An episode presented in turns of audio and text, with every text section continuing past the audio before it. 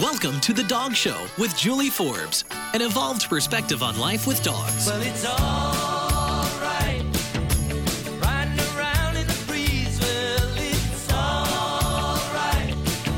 If you live the life you please. Well, it's alright. Welcome to the Dog Show with Julie Forbes. Great to be here today, as always. Excited to talk with Tracie Hotchner about the Dog Film Festival, which is returning to the Seattle area three times this year because she had so much fun with us last year. Welcome back, Tracy. Thank you, Julie. I not only had fun with Seattleians, is that a word? Seattleians? Seattleites. But Seattleites, oh my God, you guys get to be called Seattleites. But I just fell in love with you and your wife, Darcy, and I'm like so sad that I can't be back to be there physically this year. But know. I know you guys are going to hold down the fort at the Admiral. I think you're going to go to the second annual, right? We are going to go, yes, the West Seattle one, I think, is the one that we will be um, heading to. And you'll be at uh, U District, the Varsity Theater, July 16th. You're going to be on Bainbridge Island, July 23rd. And then West Seattle, August 6th. So lots of opportunities. Dogfilmfestival.com is the website. It was a blast. We had a theater packed with people and dogs to enjoy uh, two separate films. And tell us about what are are they all the same, or are some of them are are all of the um, locations this year in the area the same shows? Well, we're trying not to make people too crazy, but I mean, by confusing them, that is to say. But I, I just really want to give a shout out to your local private independent theater chain called Faraway Entertainment, because these people are a real treasure. And if anyone doesn't know the difference between a mall, you know, sort of multiplex Right. and a private, you know, struggling just because nonprofit anything struggle and Right. art houses. They are so amazing and are letting dogs into every single theater, which is really gracious because that's not normal. Right. That's not their usual. So, those of you that bring your dogs, please make sure if Julie's there being a master dog trainer and you have a problem, don't ruin her day by making her come over and break it up. You know what I mean? bring a dog who is really well mannered and thinks the idea of going to the movies with his friends, both two legged and four legged, Right. is going to be really fun.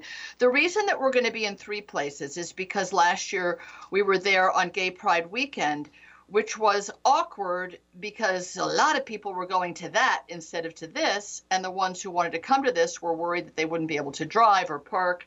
So we're avoiding that conflict because people should all have their own celebrations at the right time. Mm-hmm. And so a lot of people missed the first year program. So at the varsity in July, the varsity theater in Seattle and on Bainbridge Island, they're going to get the first year program for those who missed it last year, or maybe they only saw one of the two programs. So that's called the first annual, and it has two different programs, each of the programs totally different from the other. But what you're going to see at the Admiral uh, in August is the second annual, completely new programs. Again, two programs. So if you want to really, you know, immerse yourself, you do need to see both.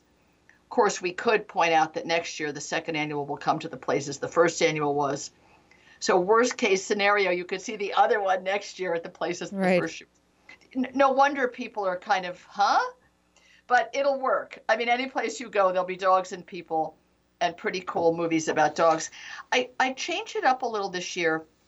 I'll be curious to know what you think about the idea. Last year was a medley. It didn't have any particular theme to the movies that I that I kind of melded and curated together. Right. All of them are dog centric. All of them in some way celebrate the relationship between dogs and people and their animation and narrative, you know, with a script and a director and actors and documentaries. So this year, at the suggestion of a theater manager in Chicago, he said if you themed the collections, then people would be more clear about what they were coming to see. Mm-hmm. I, I actually think that those of us who are dog mad, it doesn't matter. If it's dogs, we're good. But if you want to like break it down into themes, the first one is called outdoor adventure with dogs. So everything is something happening with dogs outside. And the other one is called Who Rescued Whom, and it's more about eh, kind of rescued situations. One of them is a, a, a lovely movie, a documentary made called Love Unleashed. and it's all people with older dogs. I know you've been really great at bringing older dogs into your life, and in some cases, these people, their dogs simply had become old, and it's all about the appreciation of those older critters. You know, yeah. what, what we can give them, what what they can give us. Mhm.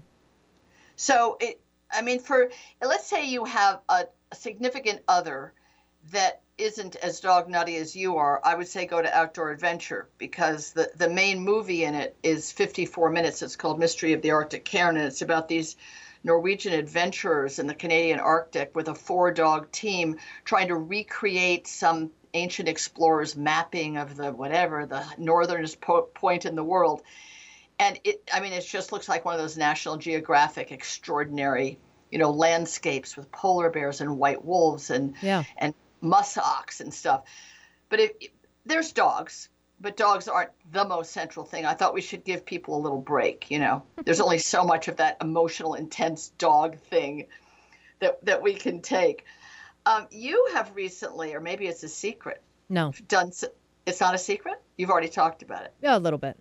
Okay, so so tell a little. I mean, I, the reason I'm asking is because everyone might have something in their life that they think is worthy of making a film about, a little story about, a Yeah. little intentional. So tell. I mean, it, not that everybody gets to hang out with Temple Grandin for a couple of days, but maybe they have an old dog who you know does something incredible or has a relationship with their autistic grandchild, or I don't know. There's so many great stories. You don't have to be a professional filmmaker. Yeah. Well, It's sort of yeah. of. One of the things that was so great about I didn't know exactly what what we were going to get, but I knew there was something, and I knew we should just try to film as much of it as possible, because you know, just because of the unique opportunity to spend Yes. and two entire days with Temple Grandin, and the um, you know, and it was based in the event of the Vashon Sheepdog Classic, which is a local event that I've been involved with for the last several years. One of my favorite events. Uh, uh, border collies herding sheep on this gorgeous setting just west of Seattle, really celebrating uh, one of the quintessential examples of the the working relationship that we've had with dogs over many thousands of years. And then this year we brought Temple Grandin out as part of that event, and as a result of that, I spent two days with her, and um, you know, I had four separate interviews with her during that time that were sort of sit down interviews. And then otherwise, it was her and I, you know, on the ferry, in the car, at dinner, all that kind of stuff. And, and I was kind of asking, why am I so inspired by this woman? Like in anticipation of her coming, why am I, why does she light me up so much? I don't Yes. have, I don't have a connection with autism personally. I certainly appreciate her work and advocacy around that, but uh, you know, I don't have a, a family member or anyone close to Right. me, and and of course, I appreciate her work on with animal behavior, but that's not what would cause me to have this very strong personal, you know, ah, like why am I so, you know, and and I've see see her do this to other people. You know, we're walking Really? walking through the airport and people come out of their cars, you know, can we have a picture? You know, Really? Oh, yeah. I'll be darned. yeah, and Well, I. what, what do you attribute it to? You're a psychologist, so to speak. Well, for me, I can speak for myself, and I think that um, other people this probably resonates for as well. But her, she is as unique as they get. I mean, as far as people on the planet, she is is a is a very unique individual, very brilliant. Her, you know, Time Magazine's one uh, one of 100 most influential people in the world Is in that right? 2010. Oh yeah wow. has made a massive difference in the world, both for animals and and humans. And um, but her her brilliance and and sort of the vehicle that she um, that kind of has her make such an impact is the way that she's different. And Ah. and so for me, somebody who's uh, you know, grew up as a and she had a, a heck of a high school. I mean, she said a high school was a nightmare for her. You know, she was bullied, she was teased, she's you know called names and all this kind of stuff. And I think especially for young people, um, this this society and culture, uh, certainly in our country at least, um, it doesn't really make it safe to be different. And I felt that as a kid also um, you know, being not looking like the other girls, not really identifying with what I saw, how women are supposed to look on in magazines, etc. Mm-hmm. Mm-hmm. And Temple, in her, I mean, you want to feel a strong presence, be in her presence because she is a For real. powerhouse. Really. But her, she's so celebrated. Her uniqueness and her differences are so celebrated. She gets to, she just brings who she is authentically. And I really, uh, that, that was so inspiring for me. And being with her, I felt like, um, not that I need the permission, but like it created space for me to be fully who I am authentically. And, and I really think that we just as people should celebrate people's differences because that's where their gifts are rather than uh, targeting people who are different and and you know bullying them Very interesting that you say that about yourself. Obviously, you're a long way from high school now, but in meeting you now, I you come across to me as an incredibly grounded, secure, strong, clear-minded, uh, like you have carved out your place on the planet and you carry it with you mm-hmm. as a person, as a presence. So the way you describe her is the way I experienced you. Mm-hmm. But obviously, you had to go through evolutions to get there sure because everyone's hates being a teenager. yeah you don't and hate being a teenager. No. You must have been drunk the whole time because it's really not fun. no no and it is it's part of i mean it's part of a healing process but it also you know it's what motivates me to to speak about these things is because i was there and i don't want anyone else to have to go through that kind of thing you know hmm That So- makes perfect sense. I'm I'm just curious about Temple Grandin, not having met her and, and not having the sense of awe that you do. Certainly respect. I didn't know she had been considered the 100 most influential. Wow, that's excellent. Um, certainly the Claire Danes depiction of her yeah in the TV biopic was some beautiful, luminous piece of work. yeah But I'm, I'm just so baffled, um, not to seem at all snarky, but but all these books, so many books. I mean, an endless number of books, be they novels or memoirs or nonfiction, uh, that come out with Temple Grandin's quote on the back. Every single one. I think anyone who sends her a book that touches on dogs or animals and animals around us, she she's right there. She reads them and gives a nice quote. And I'm always struck by the fact that her area of expertise and fame and her professional um, actual calling was to make a more efficient flow of slaughterhouse animals, in particular cattle, Mhm. into the slaughterhouse. So that isn't to speak ill of her or to have a judgment, but she really wasn't like the touchy feely, we must take care of the baboons in the jungle. She was using her own experience, physical uh, discomfort in the world, to apply that towards the management of getting cattle from a feedlot or the range onto a truck and then down a chute and into a place where they'd be killed and make it more efficient perhaps more comfortable for the animals but the end but the animals weren't paying her. The slaughterhouse was paying her to make it more efficient and have better outcomes for the meat. Mhm. Did, is that does that ever does that enter your consciousness when you're thinking of her as this um, presence for animals or voice for animals So, what motivated her and what motivates her is the suffering aspect of it. The way that she was able to get attention from these men in the 70s and 80s was because it would save them money. i see But her, her in her, you know, to her core is actually a very uh, caring, nurturing person. However, her affect, you wouldn't you wouldn't feel that. She's not a stereotypical nurturing right. um, you know she's she has a, a she's you know can be loud harsh uh, a ha- edge you know very and very uh, forward. She's a extremely strong presence too.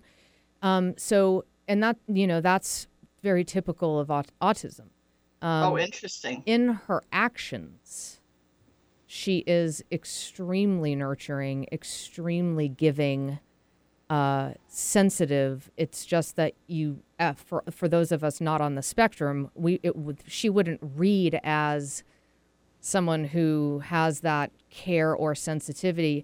And I learned a lot about autism through her because I really had, I was pretty ignorant. I mean, I, I was just like, you know, does she experience humor? You know, I mean, just dumb, Right, right. dumb Could questions. Eye contact. dumb yeah. questions. Some stuff that we learned from one magazine article. Yeah, something. exactly. Or just, you know, it's like, well, and then also, you know, it's it's really very much like trying to um, imagine or or wrap your brain around your ver- verbal processing brain, what it is like to have a brain that is a sensory processor, not a verbal processor, and that is animals. So, as much as people, I'm sure, you know, you with all the people that you've talked with through Radio Pet Lady Network, um, Dog Talk, and all the shows that you do there, people are wanting. I wish I could feel what it's like, or I wish I could get in their head. I wish I could, you know, and the whole process leading us up to that inquiry or curiosity is is run by a verbal processor. So it's you know, so Temple is really like trying to, you know, uh, I got some insight, a whiff of insight into what it's like to actually have a brain that doesn't process verbally. It processes for her. Her primary sense is sight, very visual. Um, so she experiences the world much more like an animal in some ways, and that's why she's been able to make such a difference and understand. Well, you can't have a flag flapping, you know, I fifty see. yards away because it's going to freak them out. hmm And and so she's able to have a natural empathy. Just it's a hardwired DNA empathy for what a more a less verbal, a, a non-human language person, a being, not person, experiences the world as. Yeah, you put her in a in a chute that she's you know that you're trying to move cows through, and she's going to see it like the cow would see it, and there would be lots of things a, a chain hanging over the Right. the rail that we wouldn't even notice necessarily. Interesting. Well, what what was her take on the uh, the sheep herding event? Wa- Was there anything there that she, any comments that she made that that she saw it differently than we might, or experienced it differently than we might? She loved it. She loved the the Vashon sheepdog trials. It was her first herding trial that she had been to. Uh, she likes that style of herding, which totally makes sense because the dogs are taught to be very respectful of the sheep. It's a very sort of soft, balanced movement in open space. Um, a, a lot of thought and depth goes in between the, you know, the, the, the people who are working with the dogs that, you know, they're taught to respect the sheep, etc. Kind of herding that she doesn't like, which totally makes sense, would be like the the the when the they're just ramming the cows through a straight chute, you know, Right. harder breeds like cattle dogs that are going to actually just you know kind of jam them through that's and that's her whole deal is they don't want to move in a straight line don't jam them through it's much more efficient and easier Oh, I on the animal right Mm-hmm. so Now she I loved it. it. she loved it And by the way, I never thought about the fact that that sheep herding dogs do work in circles and, and in a kind of an alignment with the animals, whereas cattle dogs and I guess heelers, they're meant to nip at the heel and, and be more aggressive and assertive towards the, the much larger animal. yeah larger and moving with uh, i think more resistance because of the setup Right. But do those Australian cattle dogs work on an open range as well? And then do they work more similarly to a sheep herding dog? Uh, no. So the border collies and kelpies have what they call scope. So they they'll actually so the sheep there's a gr- uh, like five sheep, six I don't know five or six hundred yards away, and the border collies get sent out from Yep. from the handler's side, and they you know glide along the you know it's beautiful. The ridge. Yeah, Run, I, run, I actually went to one in Vermont. They're really oh, cool. nice. Yeah, they're cool. and then come up from behind the sheep and, and then Right. lift them back. Well, the cattle dog, for example, wouldn't even think to look that far. no kidding. Yeah. I mean, it wouldn't even occur to them just because it's not how it's not how they are bred to work. So they can herd sheep in in you know when the sheep are right there and move them around in circles, you know, and and and herd more like a border collie.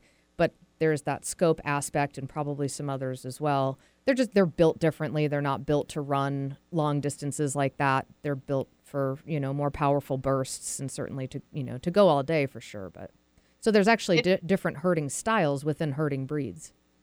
Not that anybody has the time or the resources, but it would make a really nice movie. Just saying, if you know somebody was to do a documentary about these sort of subtleties, because dog crazy people would be really interested. Yeah. You know, to see a little taste of that breed working that animal and this breed and that terrain working that animal. I did get a um, a submission called Raise for Awards, but it was very it was it was a little like a combo of like Disney slash ordinary. There were no surprises. See, that's the problem when you're trying to film something, and I'll be so interested to see. Well, of course, you were filming a human and, and depicting a whole human relationship, but it's it's interesting when there's something that would be so visual as working dogs with with flocks and herds of things mm-hmm.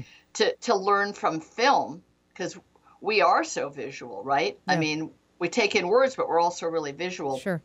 to see that in action. But a kind of shop and compare would be really interesting. Mm-hmm. I, I have seen when they're teaching young dogs, and I've probably seen that in some filmed version or other that I can't remember which one, that the young ones, the good ones, even the good ones, I should say, they have to be taught not to bother the sheep, not to try to bark at them or bite them, right? They even though they're theoretically taught to go around them and push them that way just with their own body language, isn't that true that you have to be sure when they're young to keep them from being barking or, or being too aggressive towards the sheep? Well, there's definitely training involved. A lot of it has to do with genetics, and I am no professional herding trainer. Um, no, I know. But I have Does, talked. doesn't come in handy in, No. in Seattle.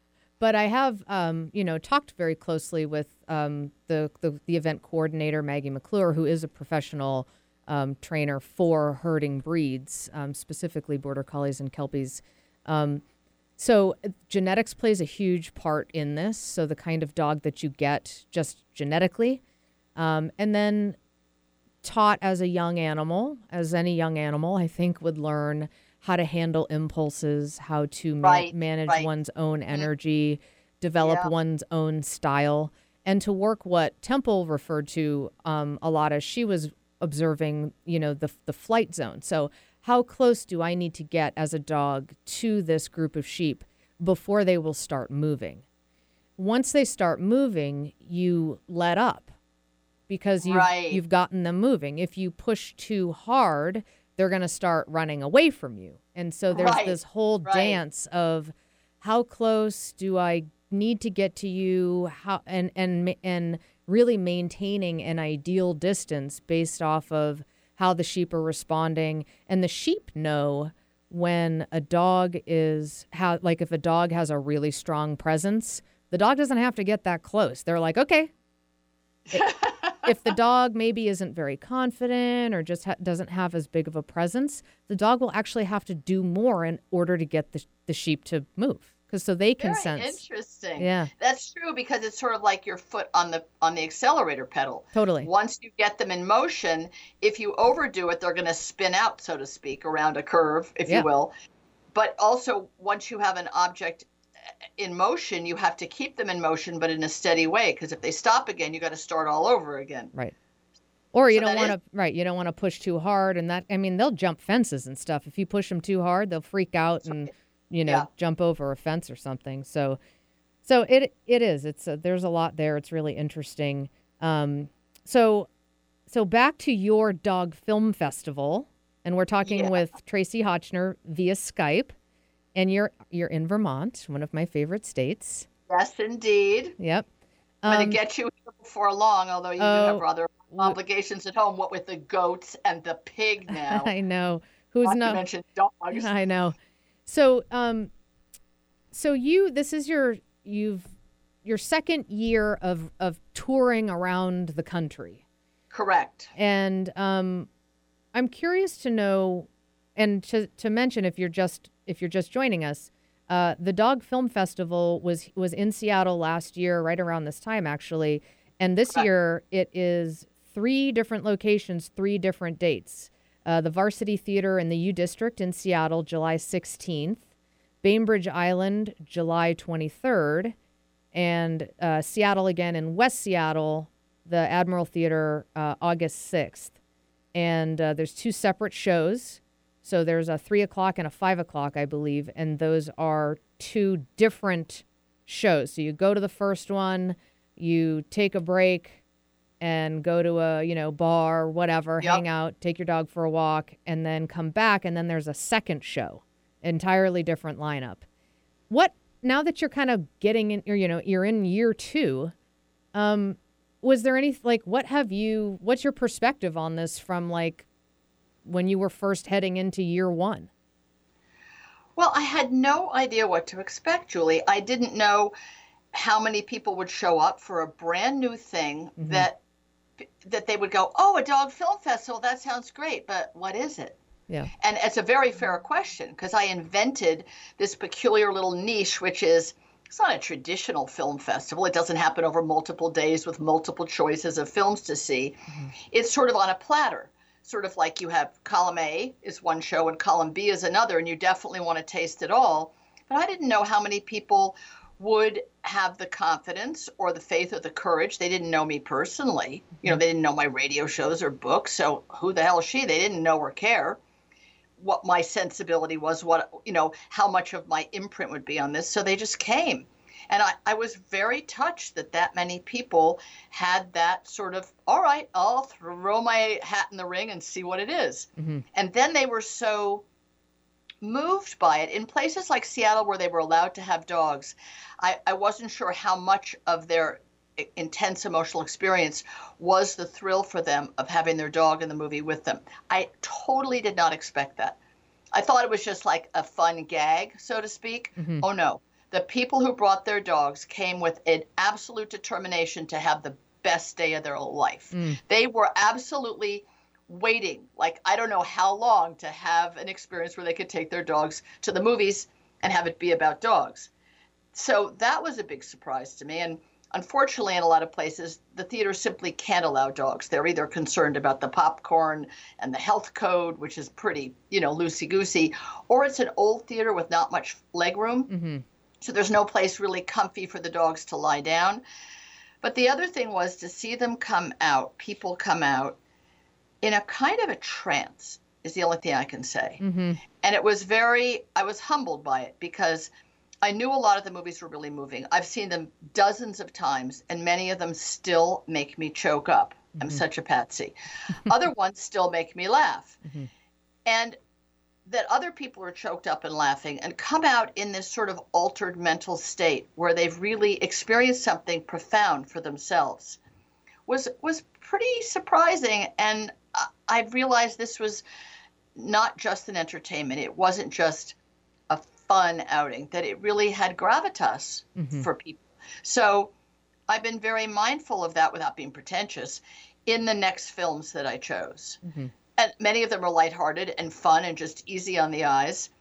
But it was interesting to to realize that this really does matter to people a lot. And they and they came out actually in Seattle.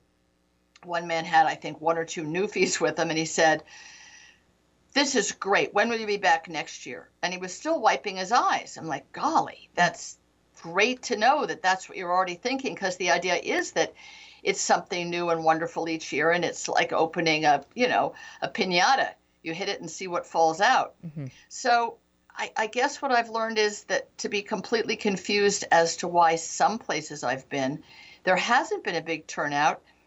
And with you know modern culture is people are so barraged with messaging that uh, how do they take it all in and re- realize when july 16th is i mean i didn't even know today was wednesday for I real know, I know.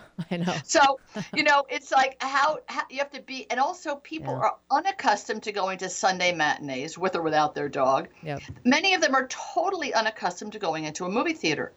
This is a very new experience, which is funny for me, having been in the film business and written movies. And uh, there's barely a movie I don't want to see on the planet, old, new, or what have you.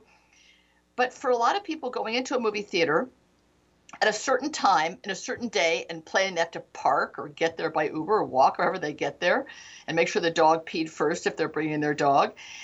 It's it's a it's a big deal. And so the fact that they're willing to do that and they can find the time to do that and put it in a calendar, which they unlike me, they don't have a calendar anymore. It's all in some sort of a device. I think it's incredible. So the idea is just to keep bringing it. You know, bring it and if it's good enough they will come yes and no in the modern world there's an awful lot you know fighting for people's attention Yeah.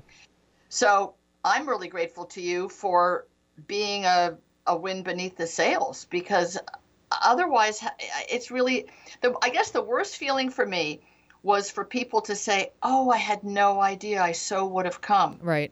where I've been. And like, oh, bite me. Because we spent so much time on Facebook and in every location we have a, a different nonprofit that benefits from a from a portion of every ticket. For example, Bainbridge Island is Kitsap Humane Society and the Barks and Recreation Group that's there to make the island as dog friendly for those with and without dogs as they can. And they're very devoted and very, you know, adamant about that that uh, mission. And then at the Varsity Theater, well, at the Admiral, we have Furry Faces Foundation, and they're such enthusiasts and so excited. And the Varsity in Seattle, oh, God, shoot me, I forgot to write down some great humane society. Each of them has a wonderful humane society that is helping to promote it and sending out posters and flyers and having a table and in some case bringing adoptable dogs to the theater and even with all that and the theaters are doing a great job i mean faraway entertainment is taking the trailer that we made to use online and they're putting it in the theaters between now and when the film will be showing mm-hmm. i'm like wow i have a grown-up trailer up against you know hollywood movies Yeah. so that's kind of a thrill. So it's really, it's definitely a journey, and you need to have a very thick skin because, you know, whether people learn about it and choose not to come or they can't come or they, at least it's one of those things, at least I know when they come, they come out in this kind of spiritual state, if you will. Yeah. As if they've been Well- to some kind of a revival meeting or something. I'm like, yeah. Well, it's awesome. We have to go to break, and um, uh, and then we've got a, an interview with Hope Animal Assisted Crisis Response after Wow. this.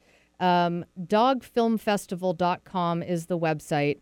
Three different locations here in the Seattle area July 16th, July 23rd, August 6th, two in Seattle, one on Bainbridge Island. Definitely check it out. It was awesome last year. We can't wait to see it again. Tracie Hotchner of the Radio Pet Lady Network is the uh, in the driver's seat behind this thing. and um, uh, you're not going to be here this year, but I know that we'll see you soon. And thank you so You much will. for being on the show. You absolutely will, and all the best to you. All right, thanks, thanks. Julie. So we'll be back in just a few minutes uh, with animal uh, Hope Animal Assisted Crisis Response.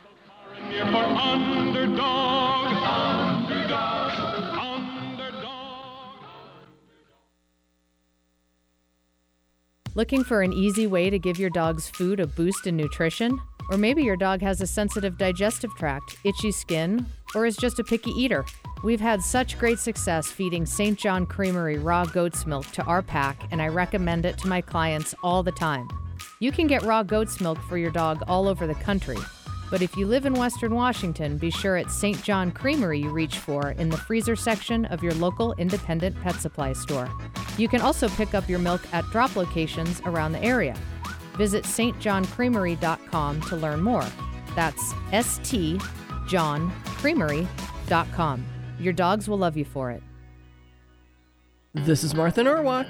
Every Sunday morning, beginning at 9 a.m., thanks in part to the Ananda Institute of Living Yoga, we cover the world of animals. This week, July 2nd, it's Shelter Rescue Sanctuary and anything that helps our animal friends Sunday. We'll check on Missy's Pet Rescue and Animal Talk. We'll find out how the new executive director of Homeward Pet Adoption Center is doing few other interviews, plus we'll check on the Ananda Institute of Living Yoga. Martha Norwalk's Animal World, Sunday morning, 9 a.m. to noon, right here on Alternative Talk, AM 1150. Eric, people ask me to help them with all sorts of doggy challenges. I can only imagine. Oh, yeah. Dogs jumping on guests, new puppy questions, behavioral challenges like fear and aggression, even dog food sensitivities. You name it, and I've probably worked with it. But can you help people even if they don't live in Seattle?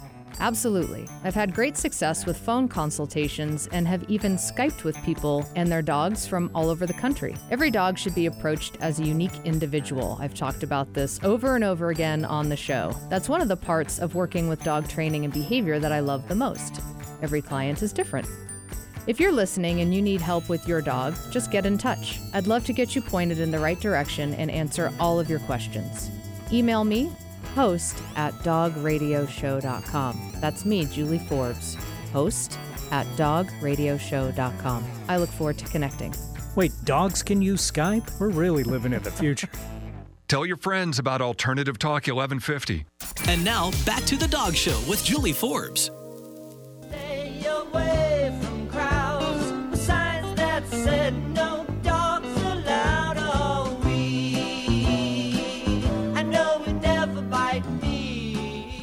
Welcome back to the Dog Show with Julie Forbes.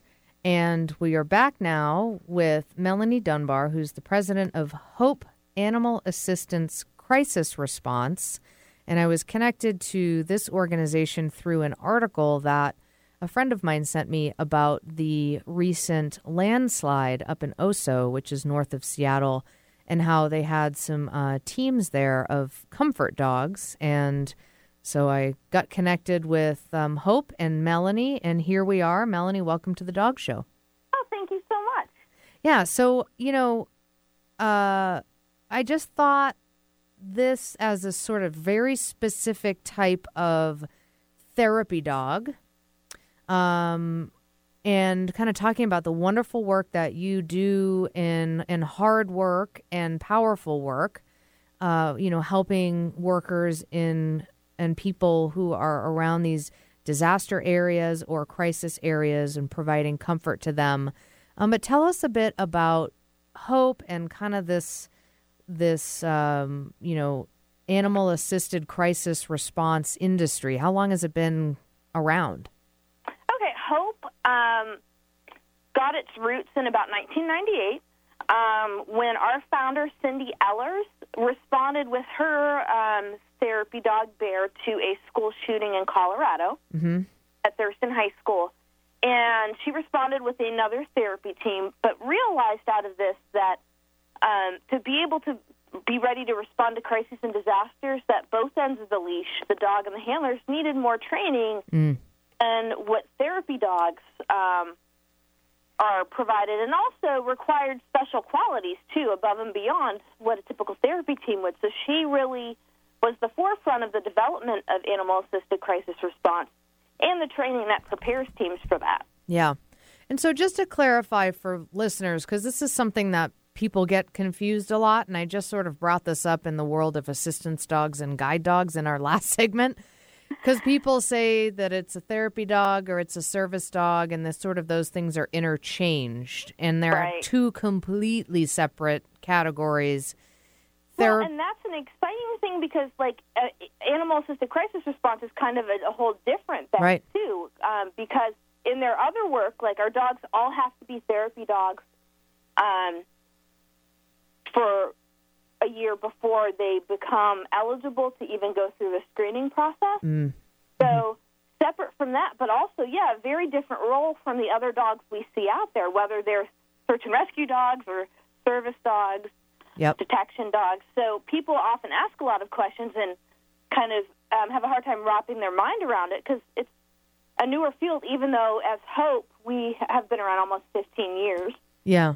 So, what is the, you know, as we talk about, and I think this is particularly interesting for me, the, you know, therapy dogs are where people, you know, have their dogs and they go to like a children's hospital with their dog or like a, um, uh, like senior, um, like visit like seniors in senior housing or like nursing homes and go and, and, and have like a sort of therapeutic interaction where the person and their dog are a team and they're providing the sort of service to not to use that word but um, to someone else as opposed Absolutely. And um, in those situations, like uh, my my partner Gus and I, we do hospice work. We volunteer at a rehab hospital. Um, we have been part of uh, grief programming locally in terms of our therapy work. Um, but therapy work is pretty predictable. We go to the same places. You know, there's not a lot of unexpected things happening necessarily. You know, Yeah. it's a place that we're familiar with. Usually, we have support from staff there. Um, the travel is very, you know, limited. Yeah. Um, generally, to get there, it only lasts a maximum of two hours. So very different from the demands of crisis work, which could be traveling by various modes of transportation. When we were at Hurricane Sandy, we traveled on a, a emergency response vehicle because they weren't letting vehicles in. They were limiting the amount of um, cars and trucks that were going onto the areas Yeah. rode on an emergency response vehicle. So our dogs have to be prepared for that. They have to be prepared for the stimulation that they encounter. We expose our dogs to all kinds of emergency equipment um, and emergency personnel. Um, we do a lot of training with fire and police and things like that. So our dogs are used to that. Um, the sounds, the scents, um, all of that, the visuals, so that they're not um, don't become overly stressed in that situation. It becomes, you know, more routine to them. So we spend a lot of time on working on that through counter conditioning, desensitization, things like that, because mm-hmm. we are always taking care of our partner, and we don't want them to be overstressed. Sure. And, And, then also in terms of working with the people, you have Yeah. a higher level intensity of emotions. well, I was going to say, you guys have to probably go through extra training yourselves to be familiar with the sort of scene in a disaster type situation. Absolutely. Um, we do a lot of psychological first aid training, um, which we're kind of the front lines there. We're not there to provide counseling. We're there to provide comfort and support to these individuals affected. Yeah. Um, you know, we're that intervention, or we can be that bridge too. You have people who open up when um, you're, they come in contact with your dog and start talking about what's going on, and being able to support them in that Yeah. is important. We help our handlers be comfortable dealing with people in those traumatic situations. And then also, you have people who just want to hug your dog and aren't ready to talk, and that's okay too. You know, so being where they are and working on that on the handler end, and also helping the dogs too, in terms of um, just getting used to that different intensity level and and um, being prepared for that. So yeah, we, we spend a lot of, of time working on that. Each team has to be screened. It's about a two and a half hour test evaluation that they go through. And at that point, then would go through our three day certification workshop, which is really intensive. There's a lot of training on working in the incident command structure and, like I said, working with folks in trauma and crises. Also, us taking care of our dog, handling skills, canine stress management Yeah. Things like that that we need to be much more on top of. Uh, but we also do a lot of hands-on stuff. We do a fire exposure. We do an airport TSA exposure. Um, during the course of that, there's a lot of hands-on engagement to practice the skills as well. Yeah. And I think it's important to, you know, point out that you have a screening process for dogs who are already therapy dogs. Right. And that I assume there's a reason in that not all dogs pass the screening process. You Oh, know, that it's there for a reason and that there's a lot of reasons that a dog who might be a wonderful therapy dog won't is not cut out for this kind of work. Exactly. Exactly. And that is not a negative reflection. It's just Yeah. um, for example, I'm training my second dog right now, and if it was too stressful for him, I would not want to put him in that situation. Right. That's not fair Right. to these dogs. Let them do um, and the work at the level that they're comfortable with Yep. and shine at. You know, so that therapy work is so important. But yeah, you need a dog who is easily um, resilient Yeah. to the stressors and stimulation, who enjoys kind of that more stimulating, chaotic environment. Yeah. Um, so a whole different thing because um, if they get overwhelmed, it's hard for them to to do their job. Yeah. And even So- and even those dogs who who who are great a great fit for the work, you know, you still have to be sensitive to them because it's still stressful and so, you know, I'm sure that there's things that the teams do to kind of take care of your ability so that it's sustainable because anybody can burn out. Absolutely. We stress with our teams, both, like I said, at both ends of the leash, um, in terms of taking breaks, pacing yourself. We have team leaders who are folks without dogs Mhm. who kind of take care of the teams and will say, okay, you and Gus need a break, you know, Yep. and direct you to kind of set that because your dog will want to keep working and we want to keep working. You know, that's your natural instinct. Yeah. So having to be really vigilant to, to take those regular breaks, and we're constantly watching our, our partner for signs of stress Yeah. so we can intervene. We know our dogs inside and out, and they know us inside and out. Mhm. So we have to watch their stress and then watch our own because obviously they feed off of that. Mhm. Um Both the dog and we are feeding, you know, are absorbing the um, emotions of the situation. Yep. So being very on top of that to remain effective. So what do you do in your breaks, for example, like to like especially kind of from the perspective of to relieve the dog? What sort of things do you go play or just go for a walk or just hang out and be quiet or does it probably depends on the team? Absolutely, it depends on the team. We have some who it's a game of, of ball. Yep. we have some who do nose work. Mm. Um, I have a very non-drivey dog, Mhm. so he just wants some down and cuddle time and just you know a little quiet. You know, so it just it does depend on the team. Mhm. Um, a lot of times we find because if we are even visible, people want to engage with our dogs. Right. so we often find we really have to remove ourselves, um, you know, to be able to get that. Yeah. So Um, now, where um, actually, let's take a quick break, and then when we come back, we're going to talk more about the work that you do. I'd love to hear some stories. Um, you have, you know, teams all over the country. Some of the different um, specific disasters and crisis areas that you guys have been to. We're talking with Melanie Dunbar, who is the president of Hope Animal Assisted Crisis Response. The website is Hope aacr.org, and you can find them on Facebook.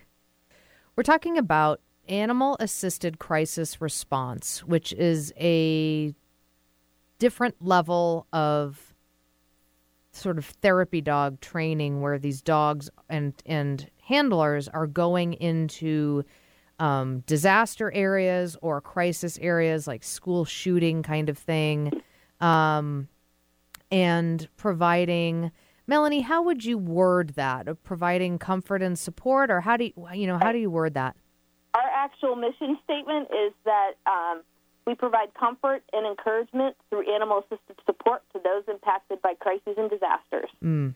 We are the that you know that emotional support in these situations because everybody else has their role. We're just another niche yeah and need, you know, in these situations, whether it's those affected or first responders. Hmm So right now we have 154 teams in 23 states. We're getting ready to start our next workshop certification cycle, so that will have us grow even more. Um, on our website, you can also see our 8, 877 number.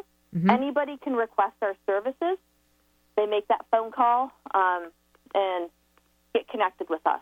okay and um, your organization is all volunteer Correct. We are an all volunteer, including the board, the officers, our regional directors who manage our five regions in terms of operations. hmm Um, our Pacific Northwest regional director has obviously been very busy recently. yeah Um, so these people are very dedicated and do it just out of the passion Yeah. for the work we do. You know, and it's just so inspiring to me to work with these folks who are, who are so dedicated. What are some of the um, like national um, types of like disasters or crisis situations that Hope has been to? Um, 9/11. Uh-huh. Um, we had four teams that responded to that. That was at the very beginning Yeah. um, of what we did because we actually became incorporated under the name at that point, even though we'd been around since '98. Um, so, and also the 10 year anniversary, we had teams go back. We had two dogs who actually responded back when it happened who were able to come to the 10 year anniversary, which is exciting. Hmm. But unfortunately, all of our dogs who responded have now passed away. Mm-hmm.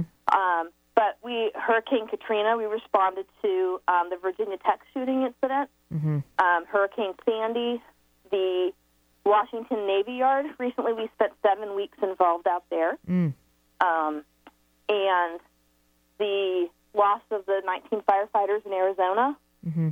Another example. And sometimes we pull in multiple regions for big responses like that because some of them stretch out. Like we've been involved since March 23rd in Washington here. Yeah. Um, and are continuing to respond currently. So teams have been rotating in and out. We've pulled teams from the Pacific Southwest region and the Rocky Mountain region as well to respond to meet the need. So we did that with these other large scale call outs as well. Yeah. So And- it's amazing just to see the response of people, and it can be anywhere from that deep emotional release to just bringing a bright spot in the midst of all the stress and trauma going on. Um, we really saw that in hurricanes when we responded to Hurricane Sandy. We responded at the FEMA centers, and also as they reopened neighborhoods, we went in. We had partnered with the Salvation Army at that point, and we went with the trucks that went around with the food and the drinks and the cleaning supplies, and were able to bring a bright spot to some of these folks that were assessing their homes. Yeah. Um, and having to get rid of almost all these belongings that had been there for generations Yeah. since most of the homes had been family owned over several generations. And so sometimes it was very emotional, and then sometimes it was Gus doing tricks. Right, right. You know, Yeah. that response. And we were able to help connect. Like people came out to see the dogs and then went and used the, the resources of Salvation Army, got a drink, got some snacks, Right. got work gloves, trash bags, you know. Yep. So, and I've really seen it also with, we've done a lot of um, military response. Um, we responded to Fort Dix when they had uh, eight battalions returning, which was the largest since 1941. Mm-hmm. And we were there with the families waiting, you know, because it's hurry up and wait and things keep changing Right. several hour process. So we were there with them, and then also when the troops actually came in. So that was really awesome on so many levels Mm-hmm. to be there to support the families. And we became obsolete for the ones that had families waiting as soon as Right. you know they returned. But then we had a battalion that did not was not local and did not have families Oh bringing yeah. them. Uh huh.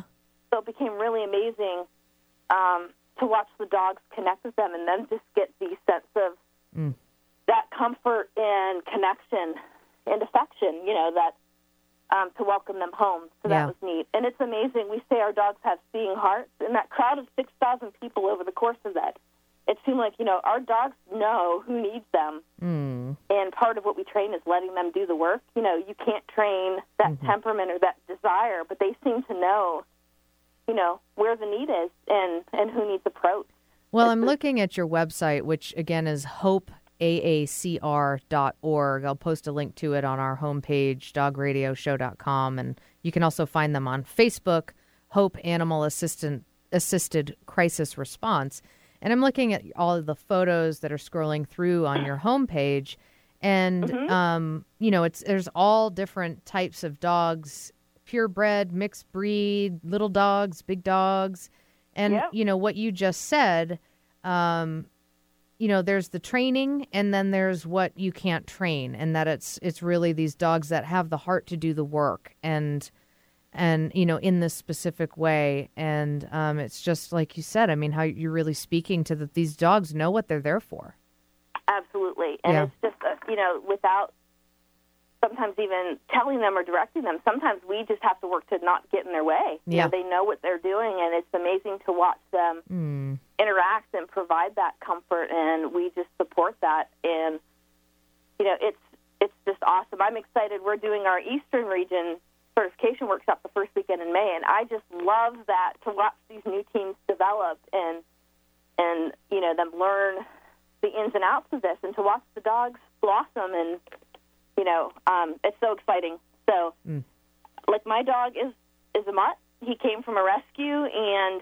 um, I knew I wanted to do therapy work with him Mm-hmm. because of my profession. And then it was just amazing once we started doing it and I learned about this type of work. I really saw, you know, the the gift that he could bring to that. You know. So Yep. yeah, it's just we we see these dogs that are just that have that special heart for it. Yeah.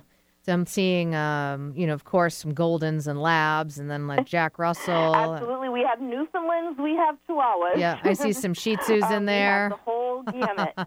Cool. Never know too what we need all kinds because you never know what kind of dog is going to Sure. draw somebody in, right? Yeah. So if you, you know, some people like small dogs, and some situations are more appropriate for that. Yeah. For Sandy, obviously, we took mostly larger, furrier dogs because it was November Yeah. and it was on the ocean, and it Yep. very, we were outside for six hours at a Yeah. time. Good job for a newfie. That's right. Yeah. Well, I want to. and I want to. golden chow mix. He absolutely Gus loved it.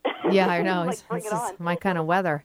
All right. we well, wouldn't send our greyhound or a chihuahua Right. into that necessarily. It's always Right. looking at what's the right fit for the situation, need, and that's what our regional directors kind of do. They assess when we get a call. Mm-hmm. Okay, you know what the needs are, what is being asked for, because that's what we always want to say. What do you need from us? Yeah. Well, we are out of time, Melanie, and I want to make sure I give out your website and give out all your information. So if people are interested in getting involved or supporting your organization, again, it's hopeaacr.org. I'll post links to it everywhere that I can. You can find them on Facebook. Um, such great work. Of course, as you can hear, I could sit here and talk to you for hours longer, but unfortunately, we don't have it. Thank you so much for your time today and just sharing your stories and the wonderful work that you do. And again, hopeaacr.org. And thanks for listening to The Dog Show with Julie Forbes.